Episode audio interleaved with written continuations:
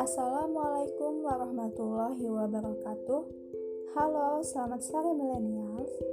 Ketemu lagi bersama saya Yuni Yustikasari. Hari ini kita bakalan bahas tentang tips menjaga kesehatan ala Nabi selama kita berpuasa di bulan Ramadan. Kan kita tahu ya, banyak dari kita tuh atau teman-teman kita kalau lagi puasa kan suka ada keluhan kesehatan tuh kayak misalnya suka sakit mah atau gampang ngantuk, lemes, segala macam.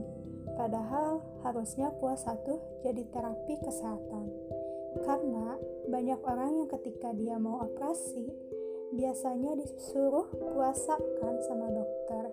Karena emang dasarnya ibadah puasa itu terapi banget buat kesehatan dan kebugaran tubuh kita.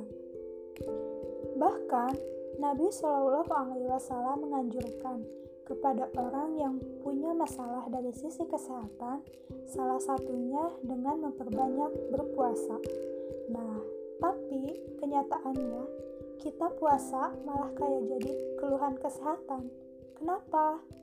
Apa bedanya puasa kita dengan Nabi? Sehingga Nabi puasa makin sehat, tapi kita puasa malah makin lemas. Dan kita tahu ya, cerita kalau Nabi puasa, kegiatan sehari-hari beliau, aktivitasnya tuh lumayan berkeringat. Karena kalau Nabi berkendara atau naik kendaraan tuh, kendaraannya kan kuda, unta, dan keadaan di sana itu udah panas Terus tahu sendiri ya, kalau naik kuda gimana keringetannya?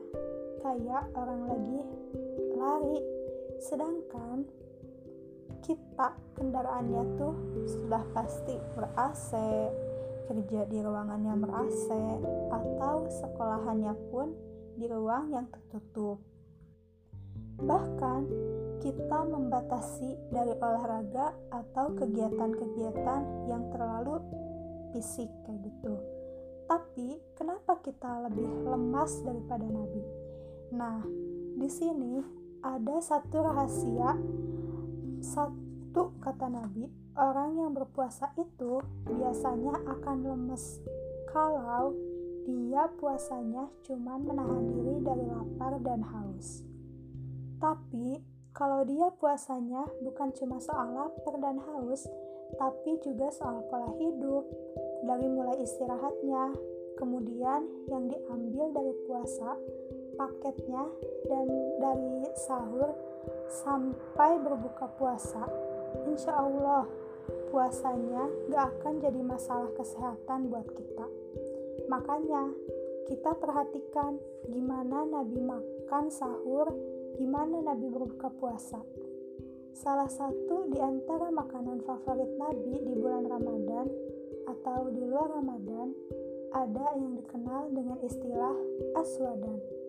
Mungkin teman-teman ada yang sudah mendengar atau juga belum sama sekali belum sama sekali mendengar istilah tersebut. Apa itu aswadan?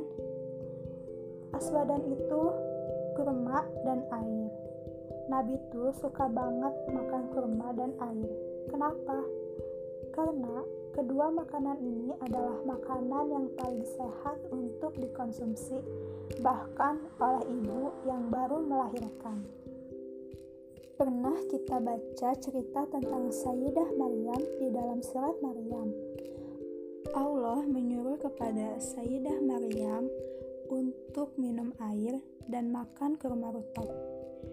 Kurma rutop itu adalah kurma muda, tapi yang udah manis, bukan yang pahit. Nah, itu kurma yang paling bagus dimakan oleh orang yang pengen cepat mengembalikan energi tubuhnya. Sehingga kurma itu makanan berbuka puasa favorit Nabi. Di mana ngadep uh, mendapatkannya? Mungkin di Indonesia susah.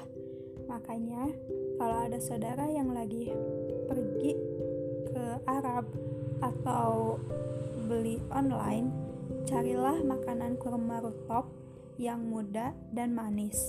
Karena itu uh, kurma yang enak banget. Dan juga makanan kurma itu bisa cepat bikin balik tenaga di tubuh kita. Karena Sayyidah Maryam dulu ketika dalam keadaan melahirkan habis makan kurma, rotop dan air, Allah langsung bikin beliau bugar lagi untuk melakukan perjalanan jauh.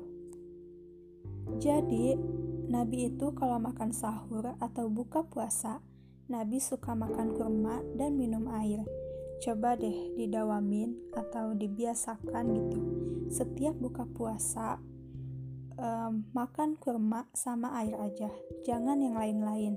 Jangan kolok dulu, bubur dulu, gorengan, atau bahkan makanan berat. Jangan dulu, kita coba uh, makan kurma dan air aja, dan itu harus dibiasakan. Insya Allah, puasa kita bakal jadi terapi kesehatan, tapi kalau puasa kita soal balas dendam dan lapar, akhirnya semuanya kita makan. Biasanya puasanya itu bukan menjadi terapi kesehatan, justru malah menjadi keluhan kesehatan. Nah, itu salah satu di antara tips kesehatan Nabi di bulan Ramadan. Dengan makanan, pola makan bukan jenis makanan aja, tapi pola makan yang teratur dan baik. Mudah-mudahan kita bisa tetap bugar selama bulan Ramadan dan tidak mengurangi aktivitas diri kita. Mungkin cukup sekian dari saya. Wassalamualaikum warahmatullahi wabarakatuh.